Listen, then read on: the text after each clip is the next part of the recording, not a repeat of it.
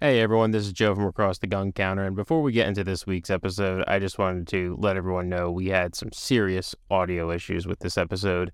And the unedited version, the one mic sounds very tinny. The edited version, where I actually run it through my normal stuff, it's you you can't hear anything. So I chose to go this episode with the unedited throughout the audio enhancer or anything like that.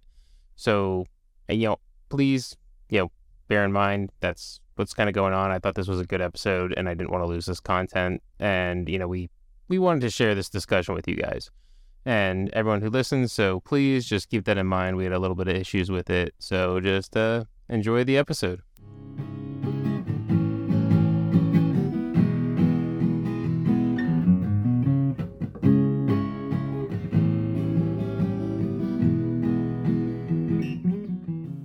Welcome to Across the Gun Counter, guys. I'm your host, Joe Riva, joined by my co host, Tyler Weaver. And we are here this week to do a topic that. This is gonna be kind of a fun topic, I think, Tyler. This is something we. Oh yeah, I'm I'm looking forward to it. Yeah, I'm I'm looking forward to this one a lot. This is a topic we've kind of discussed in the past, which is Fudd lore, and we kind of want to talk about what is Fudd lore, and it's obviously, you know, something we've talked about and it's come up in the Arisaka episode, the SKS episode, almost every single episode we've talked about a weird kind of gun rumor. Yeah, pretty much. yeah, it's it's something that's in the industry. You always hear the term Fudd lore, and for a lot of new gun owners, you kind of have to explain what is Fudd lore, and you kind of have to explain to people, oh, this is Fudd lore, and what is a Fudd, and. Mm-hmm. And I think everyone kind of has their own interpretation of it, wouldn't you say? Oh, yeah, absolutely. So let's define it. What would you call or how would you define Fudd lore? So Fudd lore to me is something I would kind of call like gun talk rumors or gun shop rumors, and it's kind of comes from what I'd say is like older older guys typically, like your typical. Yeah, yeah. A Fudd's usually like a derogatory term aimed at like uh, the baby boomer generation in the gun industry that are usually it's... on the stubborn side and don't like uh, change very well. Yep. There's the I would almost say it's almost a slang term, and it, it really is. Fudd is a slang term yeah. in the gun industry for an older guy or an older person who's just like they like hunting guns. It comes from Elmer Fudd, you know, with the old mm-hmm. hunting gun, and that's all they like is you can have your hunting guns, and that's about it. Anything above a you know three round hunting rifle Remington 700, uh, you don't need because. so pretty much like Bill Ruger. Yep, pretty much. Which you know that's if you actually know your history about Ruger, you understand. Yes, exactly. Which is that's something I think we should just do a whole topic on is Bill Ruger himself, which very interesting man, yeah, and I respect him, but he was not. Oh yeah, very very ingenious when it came to firearm design, manufacturing, stuff of that nature, but very um not as pro two A. Yeah, yeah, exactly. Not as not as two A in a diverse sense. Yes. So. So we can dive into that a little bit later. But mm-hmm. with with Fudd lore, it's just old gun rumors and stuff that people would kind of say and other people would believe with without reason or fact behind them. There was no actual substantial evidence or you know, people would believe it. One of the biggest ones I can think of was Arisaka's, uh, you know, being dangerous. We talked a lot about yeah, that in just Arisaka. About that yeah, so we talked about, you know, why they're actually very safe firearms and how they're actually extremely strong actions. And after the war, the U.S. Army Department did what they did and showed, hey, they can't blow them up. But for years and still to this day, you hear people saying, oh, that old Japanese rifle, you don't want to shoot that. That's unsafe. Guys were blowing them up after the war. And it's like, ugh, don't believe mm-hmm. everything you hear online. Well, it's one of the things, too. When it comes to or a lot of these old rumors, this was you know, a lot of these were created back before the time of the internet. Mm-hmm. So it was all word of mouth, like, oh, my buddy had one of those rifles and it blew up or something like that. And then that story just gets passed from time to time, you know, every time something happens. And you know how gun guys get talking, and you don't have enough of a uh, community to disprove it. No, exactly. So, you know, back in the day, you couldn't just pull out your phone and just say, you know, Google. Hey, let me check that quick. Exactly. You, you couldn't just do that. You actually had to do your research. And a lot of times, a lot of unsubstantial claims just went on by and got passed along, and people believed everything. And don't believe everything you hear. It doesn't even just include the internet nowadays. Just don't believe everything you, you hear what? from people. the best resources we have for disproving a lot of these myths is YouTube. I mean, oh, think absolutely. how many content creators there are that are trying to find interesting episodes to shoot, and it's like, all right, well, let's see if this holds true. Let's see if you know the Arisaka does blow up, or how much pressure does it actually take to blow one up. Yep. So you have a lot of these. What do you call them? Modern day. yeah, yeah. Oh, I hate that term, but yes. I know, me too. But you know, you have a lot of these influencers that are looking for views. They're looking to have an interesting show, and the like the Fuddlore topics are great for them to try to disprove. Exactly. So the ability to be able to disprove it on camera nowadays is really cool and disperse it to the world without fail. You know, it's like, hey, we're showing this on camera. This is happening. This is why it's not true. And which you also have to take that with a grain of salt. It's like, okay, maybe that's a good one. There might be bad ones out there, but again, it shows in you know a live video, not live video, but you know, it shows in a video that hey, this myth is disproved. So that's something that's cool, but I think also simultaneously it also enters us into another dangerous realm, which is something I'd like to dub modern Fudd lore. Mm.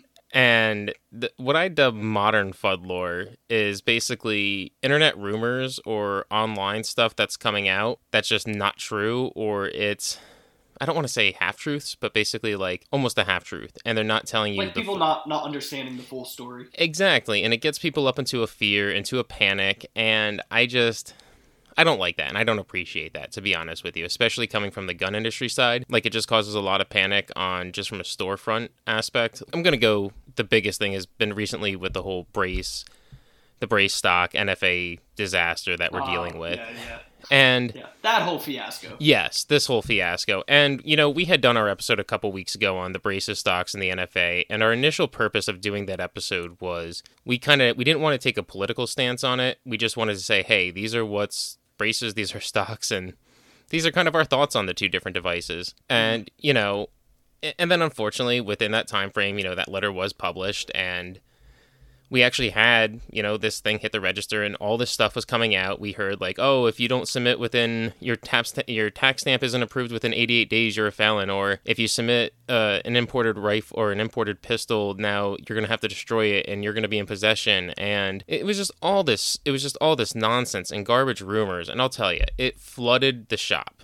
And I just yeah, didn't appreciate. See, I got lucky. I didn't have any like pistols with braces in my shop at that time. So it's like, whoo, dodge the bullet on that one. I don't have that kind of headache. Yeah, man. You guys, you guys had some on the shelves, didn't you? Yeah, we, you know, we, and we dealt with that. We're still dealing with it, and just all this confusion and all this misinformation from all these gun YouTubers and these gun experts these people who are supposed to be, you know, giving proper information to their audiences were giving a lot of false information. And that's not right because I think that the government is doing a lot of evil stuff as it is and we you know, we really why are we lying? Or why are we doing these things to, you know, drum up this fear and all this stuff? It's like, yes, I I don't think what they what they're doing with the braces and anything is right and I'm not trying to make this a political stance on that. I'm just saying we don't need to lie about stuff to get people on our side. There's they're doing enough stuff that we don't need to lie and make stuff up. And I think there was only one or two YouTubers that I had actually seen do a video about that, and they they basically said what I'm saying is why are we lying and spreading misinformation? Or I don't want to say lying because that's not right. They're just giving out misinformation or misleading yeah. people yeah, into there, this.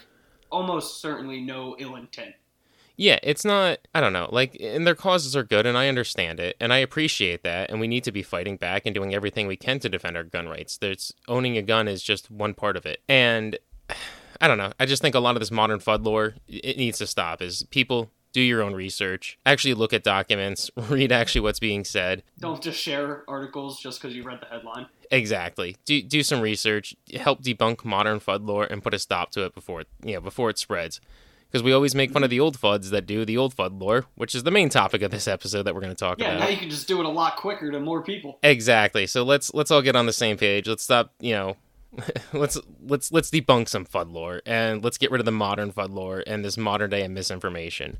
Let's even say it from so our side. So what do you got for today, Joey? Yeah. So the so for the the the Fudd lore that really there's there's a lot of it that I hear in the shop. I think my my Fudd lore aspect comes a little bit different from your Fudd lore aspect because you're going to be mm-hmm. looking at it. I'm looking at more shop talk here, and yeah, where it, for me it's more of like the the firearm mechanics. You know, somebody drops a gun off and they're complaining about this or that.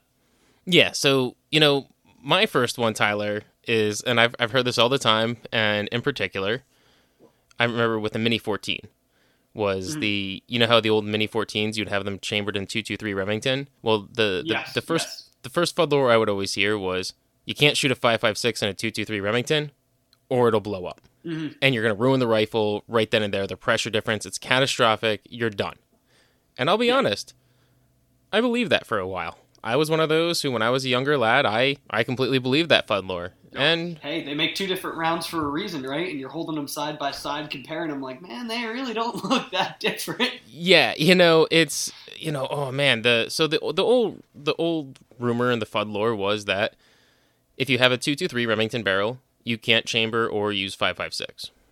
Mm-hmm. Or that if you do chamber and use a 5.56 round in it, it's It'll going detonate. to yeah, it's going to detonate. It's going to damage the rifle immediately. Now, that's kind of a half truth. Why would you say that's a half truth, Tyler? Would you agree that's a, fa- a half truth? Yeah, it's one of those things I would highly advise against it. I mean, let's be honest. What's the difference in the cost of ammunition between 223 and 556? Just buy the right stuff. Yes, it's but cents on the dollar. One of those things. The manufacturers of these firearms overbuild them as much as they can, you know, without obviously, you know, making the gun stupid heavy.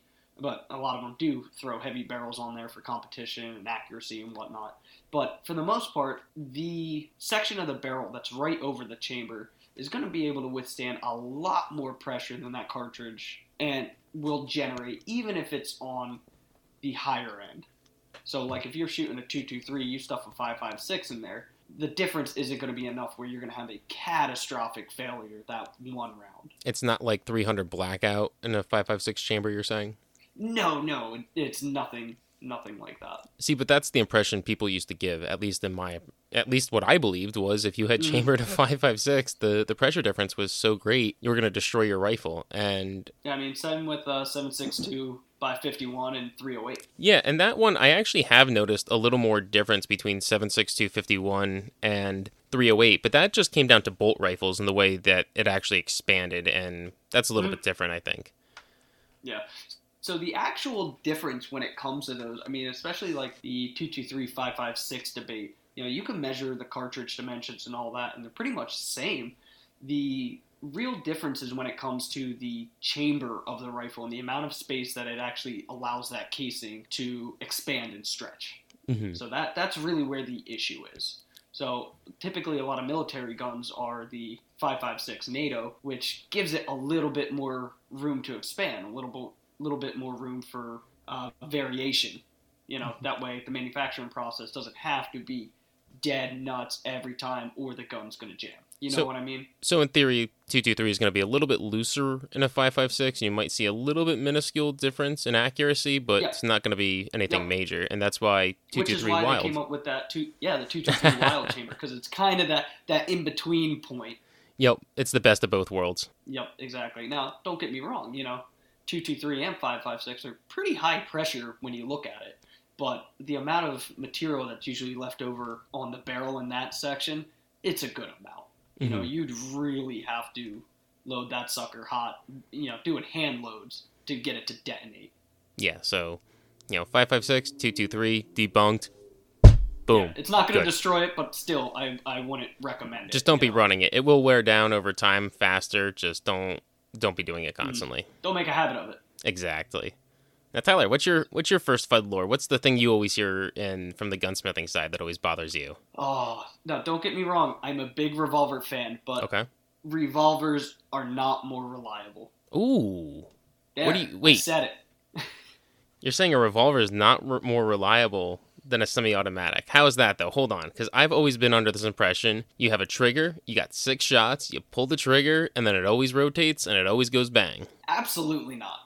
I mean, you have to think about the mm-hmm. the whole process in it. Everything's got to be timed right. I mean, when you hear of semi-autos, you don't necessarily think of timing.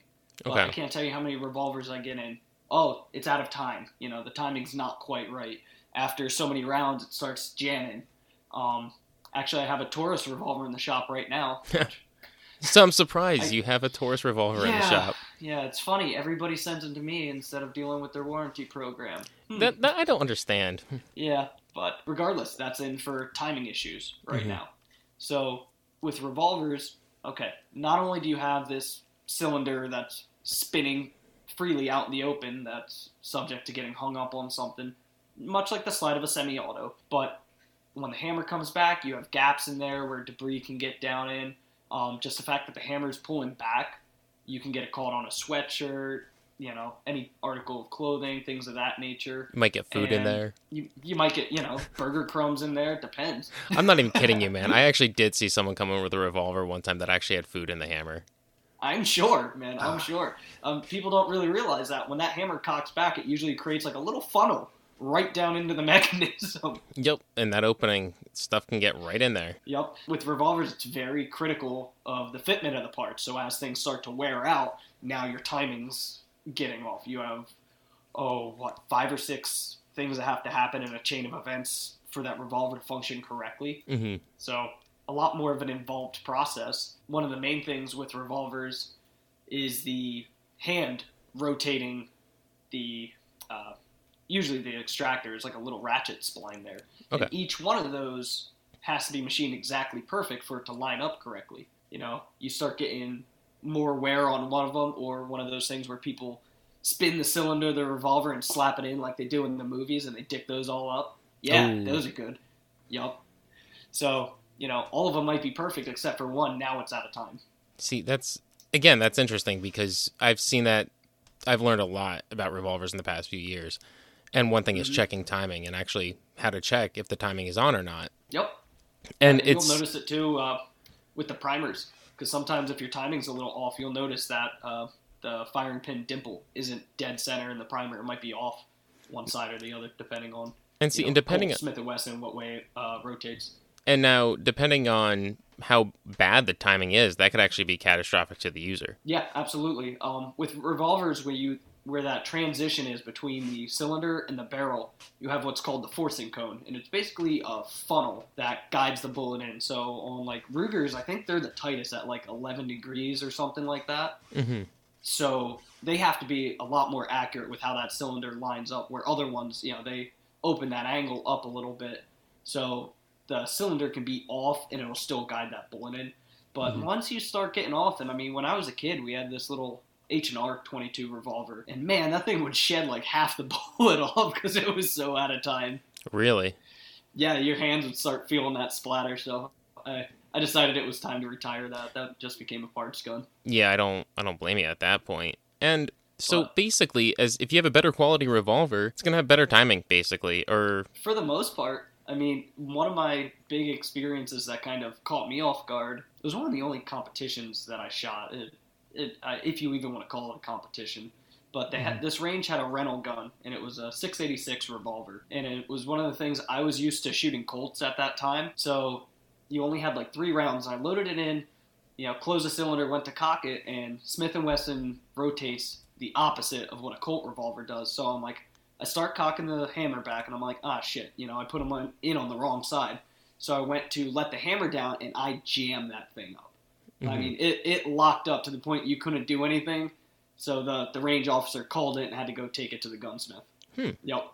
So that was my uh, my big Fuddlore uh, myth getting broken. It's like, wow, these things really do jam. So it's it's something that everyone always thinks that you know it's never going to have problems and it's going to work every single time. And no, it's it's like any other mechanical device it, the same oh, thing yeah. can be said about AKs. Everyone always said AKs never fail. And yeah. Hondas are great cars, but they still die. Oh, exactly. You can you know run them to three hundred thousand miles, but you still gotta you still gotta put oil in them. Yeah, exactly. Things things are going to wear out. It's it's mechanical. It's metal on metal. There's nothing you can do about it. So, what else do you have, Joey?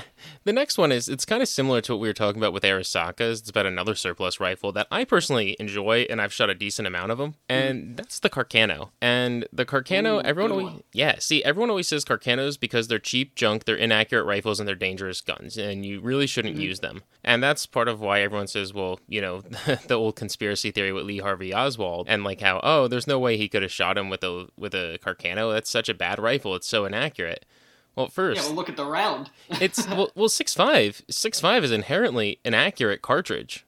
Six oh, five is, you know, I've shot a Carcano, and every single Carcano I've ever shot is not an, an accurate rifle by any stretch of the imagination. Even with the the modern loads, which the PPU is the only one who actually makes it, if I recall correctly, and their yep. rounds are actually undersized. So they're not to the true original spec. So they're actually supposed to be a little more inaccurate. Every single Carcano I've shot has always been eh, dead nuts accurate. I'll say it.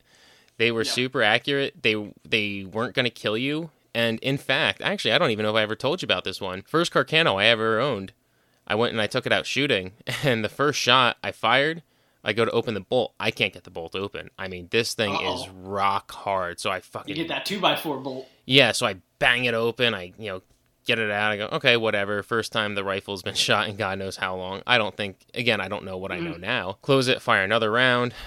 Same thing. We get through I think the third round, and it gets a little bit easier, but not a whole lot, and we're done okay. with it. My buddy tries it, he loads it up, does the same thing, and we're talking to a guy at the range, and he goes, "What's going on?" You know, we're talking, and he looks, he goes, "Can I try it?" So he does it. So we fired about 18 rounds to this rifle, you know, locked up the bolt, whole nine. But you look at the target, the target was every round hit its mark. Yeah. So we brought it back. We actually had it looked at by a gunsmith, and you know, we had actually, I think, ended up firing a couple more rounds another day. And the guy goes, "Were were you guys shooting this rifle?" I go, "Yeah, why?" He goes, "You should never shoot this rifle again." I go, "Why?" He's like, "You're lucky this didn't blow up on you." And he's talking about how there was such a gap in the headspace, and we were just oh, like, wow. and you know, me and my buddy at the time look at each other like, "Oh my god!" He's like, "Well, how many rounds did you fire?" We kind of pulled out the mm-hmm. box. And we realized we actually shot about forty rounds. Oh, jeez. Yeah, and uh, no, so those rifles, they did a lot, and even with that being bad headspace, mm-hmm. still I still still held itself true. And no, oh, it's funny. I remember an old video.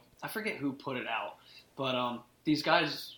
It was like a gunsmith video, and they literally took a rifle and just kept reaming the headspace, like, you know, five. It was either five or ten thou increments, and mm-hmm. firing mm-hmm. it, you know, over headspace. Okay. And I forget how how deep they actually had to go before it like really started like pushing primers and like causing like I don't want to say catastrophic issues, but regardless, it's not blowing up, but for the most part, it would like pop the primers out and release more gas back into the action. Exactly, and because these rifles were military rifles, they were designed to basically take any kind of condition and that's kind of mm-hmm. part of how they are designed is to i don't want to say overtake that pressure but basically secure themselves from having a catastrophic failure. So this idea that in a military with the exception of certain things like the ross rifle where the ross rifle could be re, you know assembled incorrectly and then pose a danger militaries typically yeah, aren't yeah. going well, straight pull. Yeah exactly.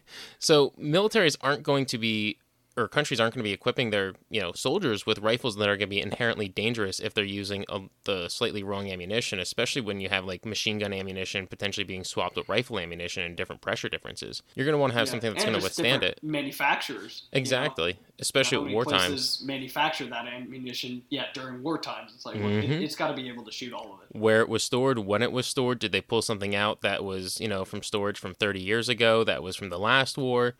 There could be a number mm. of different things. So they want these rifles to withstand, you know, over what they're spec to. And a lot of these military rifles, Arisakas, Carcanos, the main one, Carcanos that I can think of, yeah, they're they're perfectly fine to shoot. Go out if you can go get some ammo, go shoot them. Absolutely. Yeah, of course. You know, if it has a mismatched bolt or anything like that, if you're unsure, you should get it. get it. checked out. Yeah, I would say get it checked. Headspace. gunsmith. Yeah, especially with the the recent surplus influx of them, I would probably mm-hmm. have them checked out just to make sure you're good. Just because, again, don't do what I did that was before I knew a lot, you know, knew what I knew now. And we were actually yeah, only shooting start one. Sh- off, hope for the best. Yeah, we were only shooting one shot at a time because we were worried about the clip actually getting stuck in the magazine. And gotcha. Yeah, and to be honest with you, like a couple times it ran all right because we, we, got the bolt mm-hmm. mo- moving around a little bit smoother. That's why we figured, all right, let's just run a single shot because single shot it seemed to do fine. Not fine, but the bolt wasn't as sticky and as hard. But again, I was used to shooting Mosin, so sticky bolts, nothing to uh, nothing yeah. new. So. Yep, yep. But what's your what's your next one after uh after the deadly Carcanos that I had. So, another unsafe firearm. Um, Glocks don't have safeties. Ooh. Joey. Yeah, Glocks. I've you always heard those, that. Those stupid, blocky looking guns, they, they don't have safeties. They're unsafe. They're dangerous. They're super dangerous mm-hmm. because. I would never carry one with a round in the chamber. No, no. Why? And uh, so, Glocks don't. But uh, listen, man, I, I work behind the counter. I've and you work in you know your own gunsmith shop. Mm-hmm. Glocks have safeties. Yeah, they have a few of them actually. um, they're just not um. Well, I call them idiot safeties. So the gun's smarter than the user, so they put them inside. See, I hate external safeties personally. I know we've talked about that. I, so. I know, I know, me too. But it's just one of the things a lot of the older generation got used to. You know, very tangible click button safeties and stuff mm-hmm. like that. And I mean, obviously, unless it was a revolver, but then again, most of them had like a half cock position or something something very rigid, very sturdy that you know you you feel, and there was no bumping it off. Mm-hmm. Where mm-hmm. Glock's introduced, hey, it doesn't have like a manual safety. What do I do with it? It's not like a 1911 where you have that big click with the thumb safety, but really they have the little um, what do you call that? The trigger the safety leg, yeah, the leg on the trigger where that has to be fully depressed to allow the trigger to move rearward. Mm-hmm. Now, so, when you go inside the firearm, that trigger bar that goes back to the sear has a little leg on it that will push a firing pin block out of the way. Yep. So not only do you have the trigger safety, but once that trigger is allowed to move, that bar has to push up on that button to allow that uh, the striker to be able to move forward. So even if you drop it, you know, pointing straight up, pointing straight down, that firing pin's not going to go anywhere. So what you're saying is Glocks have more than one safety. It's just not external. Exactly. So exactly. So they're they're by no means an unsafe gun because of the lack of a, a manual safety. See, and that's something I hear all the time is especially with new shooters who have kids and they're like, I need to have, mm-hmm. I need something that has a safety, and I understand that, and I understand the, the aspect of everyone's life is a little bit different. What you have for safe storage versus what you know, versus my situation versus your mm-hmm. situation. But the fact of the matter is, the pistol itself is it's not an unsafe pistol, and it does have several safeties in it. And yeah. that trigger okay, now safety. Let me ask you this, mm-hmm. like, because I I have kids. Uh, my kids are both around guns all the time, obviously with my shop. Yep. If you have an external safety, it's just one more thing for the kid to play with. Do you really think that's a deterrent? No. If they're squeezing the trigger, you don't think they're going to play with the switch on the side? Yeah, I I think that's. It's, it's just asinine for me to think that a manual safety is going to outsmart a toddler. Yeah, and I don't think that's. Yeah, I think it might help, but simultaneously, like you said, especially again, kids are very uh, investigative, if you will. They yeah. they always want to get into everything, and especially I'm not you know like your children. Like I've seen your kid always is like, "What's this? What's this?" And that's that's very good. They're very mm-hmm. they want to learn everything. So you know maybe having something like that's not always the best thing to play with. Look at kids in car windows; they're always pushing stuff up and down, up and down. You know, same thing with a safety. Oh, exactly. I mean, my daughters. Uh, both of them obviously are still in car seats. Mm-hmm. You know, it's to the point where if I get out of my Jeep now, my uh, oldest will pop the door open for me. Mm-hmm. You know, because once the car stops, I get out, it unlocks the, everything, so then she knows she can pull the handle, pop the door open. It's like, okay, well, if I'm not getting you out of the car, don't do that. Yeah. So, but yeah, it's one of the things like manual safeties do add another layer of protection. I'll, but it's not. I'll always agree to that. But it's one of those things. It's not a fail safe, especially with kids. Mm-hmm. See, I'm happy to hear that. And because I think there's a lot of people who are deterred by certain firearms they like because mm-hmm. of that reason. And that's not a reason, in my opinion, to deter yourself. Because there's other things you should be doing, especially if you have children, to prevent them from getting a firearm outside of that external safety. Because the way when they say it needs to have an external safety, that to me is saying that they're going to leave their firearm like out in the open in reach of their children. And I don't yeah, think that's appropriate. It, it can be taken like that. Exactly. That's almost how I think I say it because they're like, oh, well, they're going to get to it no, they shouldn't be getting to it. You, as a responsible gun owner, should be doing something, mm-hmm. and mm-hmm. yeah. that that goes across the board for safety. Like when I was a kid, my dad didn't leave a firearm, you know, loaded and ready for me to get my hands on and accessible. Yep. You know what I mean? It's hey, er, at the end of the day, it comes down to safety aspect too. Yep. So Glocks, anything else like that that doesn't have a a manual thumb safety. Uh, granted, not all guns are like that, but a lot of the more modern stuff they do have multiple safeties built into them you yep. know and it'll it'll it will explain all that in the manual. Yep. So you believe that? People don't read the manuals? Exactly. I know. It's it's ignorance. Most of read... them can't even find them they stuff them under like the uh, the egg crate or egg mat in the uh the yeah, boxes the, anymore. the little foam padding and stuff like that that you have to dig into to get to. Yep yeah. Oh, I didn't know it came with a manual. Really? Did yeah. you bother looking? nope. It's a one foot square box. Tell me they couldn't hide it any better. Exactly. People. Yep. Uh, on to your last one. What do you got? On to the last one. Okay, so this is one I've I've heard in the shop, and this more comes from a history aspect at the the reenacting side, because it's something I always hear in that, and I hear people talking about in the shop with one of our favorite mm. rifles, the M1 Garand. and Ooh, I know where you're going with You one. know exactly where I'm going. The infamous M1 Ping.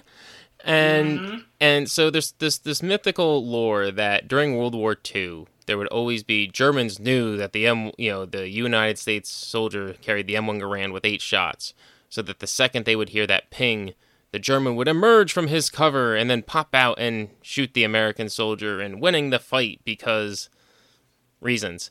And so yeah. what happened was the American soldier would then always carry a spare clip with him to throw when he had two shots left. So the German would be counting and he would, you know, pop up and then he'd still have two rounds and get the German. And mm-hmm. I think that's pretty much nonsense. And yeah. and I was gonna say I don't even think there's any documented accounts of that being a thing. No, and if anything, that's more likely in Korea with the ice, where you would hear it more often. And yeah, you could hear the ping. It's it is distinguishable sometimes in combat hearing it, but mm-hmm. you're not going to exactly know which guy it came from unless you're in a straight one-on-one fight.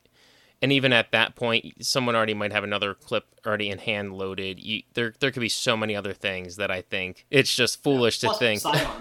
Yeah, and you know? well, well, but yeah, too. That there could be a number of things. There's usually another guy for you know. It's the American army we're talking about.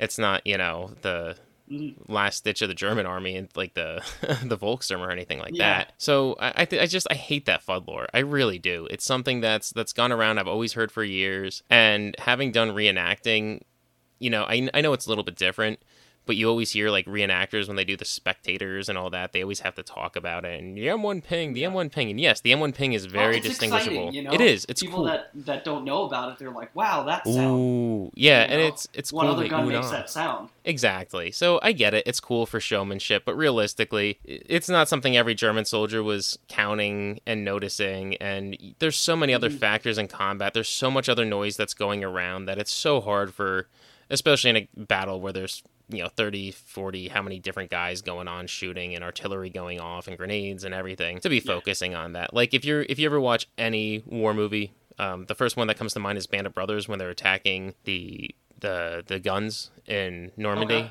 uh, i'm blanking on the the the part the the actual event but when they're charging that and you do hear the pings going off but you really can't mm. pick down which guy it is unless you actually see him throwing in a fresh clip yes Ooh, fresh you know clip what? here's a good one mm-hmm. next time you're you're at your public range with a good amount of people. I mean, like it's packed.